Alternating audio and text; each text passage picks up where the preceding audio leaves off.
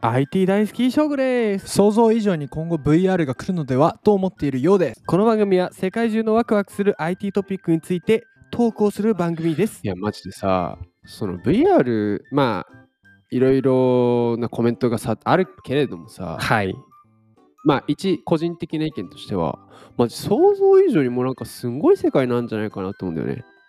そうですうん。で、今日もそういうネタでしょ今日もそういうネタです行ってみよう。今日のワクワクポイントはい今日ワク VR で子供を救うこれ、本当なんですよ。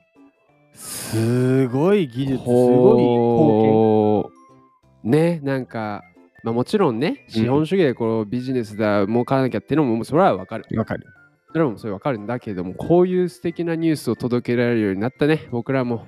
なったなったよ。いやこういう素敵なニュースを ねもっと広げたいいっか。行行こうこ今う。日の記事をギズモードさんお借りしました。タイトル。VR トレーニングの成果が出た、つながった双子の切り離しという難手術に成功。これ VR が絡んでくるんですよこれはね、こう、なんていうの、まあ、テク、テクノロジーっていろいろね、なんか叩かれたりすることもあるけれども、やっぱりね、最終的にやっぱ、そうですよ素人を晴らねしいねうん、こと助をすけれるるための技術ですね。技術ですはい、行ってみよう。こういう風に VR が使われるのは素晴らしい。ほんとそう。うーん。ブラジルで3歳の結合ソーセージの、はい。えー頭部、うん切り離しに成功という大きなニュース。すごいね。成功の裏には数ヶ月に及うぶん VR でのトレーニングがあったそうです。あのね、ここに注目するギズモードさんも素敵。素敵です。うん。これさ、だからこの、切り離しのニュースの方は多分きっとね、こう、できましたってなるんけど、そ,、そうのですね裏側、じゃあ、具体どうしたのっていうところに辿っていくと、VR があったんですね。いやーこれ。れはなかなかね、いいニュース、いい技術です。はいはいはいで。物理手術を受けた、うんえー結合ソーセージとしては、うん最年長となるこの双子。うんうんうん、でこれまでに100名以上の医療スタッフで構成されたチームではい7回の手術を行ってきうたと、ん。で最後の手術は27時間にもうわ及びました、はいはいは無い。事成功よかったわ。そうです、うん。うん。で医者医師医師の人たちは、えー最後の手術に向けて数えきれないほど VR でのシミュレーション訓練を行ってきたとなるほどな。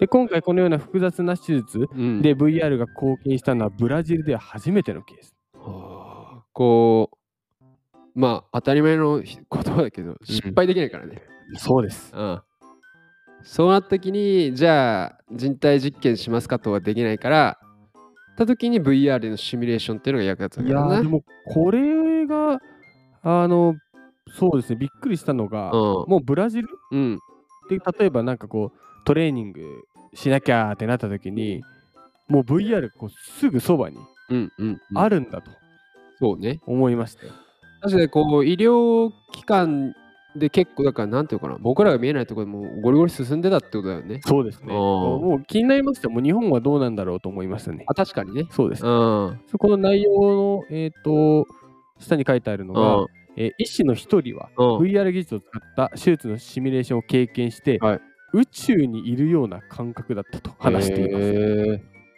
でこのような難易な、えー手術を成功させられたことは、うん双子と家族の未来をう変えんれただけではなく、うん自分たちも自信を持つことができましたと声明していると。確かにこう、まあ、なんちゅうの、まあ今まあ、今後、起きてほしくはないが起きる可能性のある問題なわけでね、うんこの、そう双子のうんくっついちゃってる問題は。うんだからそれの一例としても、ケースがあるのは、なんだ、今後安心だよね。安心だね。もう今後同じように VR トレーニングが多分はさこう盛んになってくるだろうね。うん、だしこれのおかげでこうさもしかしたら VR トレーニングにちょっとどうしようかなってうん止まってた医療関係の人も、あちょっとやってみっかってなるかもしそれうだないねね。。それで救われるね、ことが増えているいくのであれば、うん、いいテクノロジーですすよ。ごいと思う。で、27時間の手術で医師団は、食事と水分補給のためにたった4回、はいはい各15分の休憩しか取らないで、手手術を続行。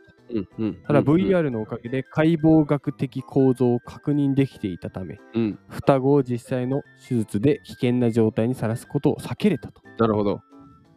で手術は成功しましたが、これからもまだ経過観察とリハビリを続けていくと。うんうんうん。で最後に、双子もお医者さんたちも本当にお疲れ様でした。偉業です。いやー、ギズモンさん、マジいい人たちだよな。出雲さんをね、うん。エンタメと、こう、なんちゅうの本当にテクノロジー伝えていこうとのそのバランス感がそうですね。絶妙。これ今回なんでこの記事選んだいや、VR トレーニング、うん。役立っている。うん。内容を届けたかったんですよ。いやー、間違いないね。そう。うん。こうやって使われる、まあ、テクノロジーは本来やっぱこうやって使われるべきなんですよ。うんうんうんうんうんうんうん。本来。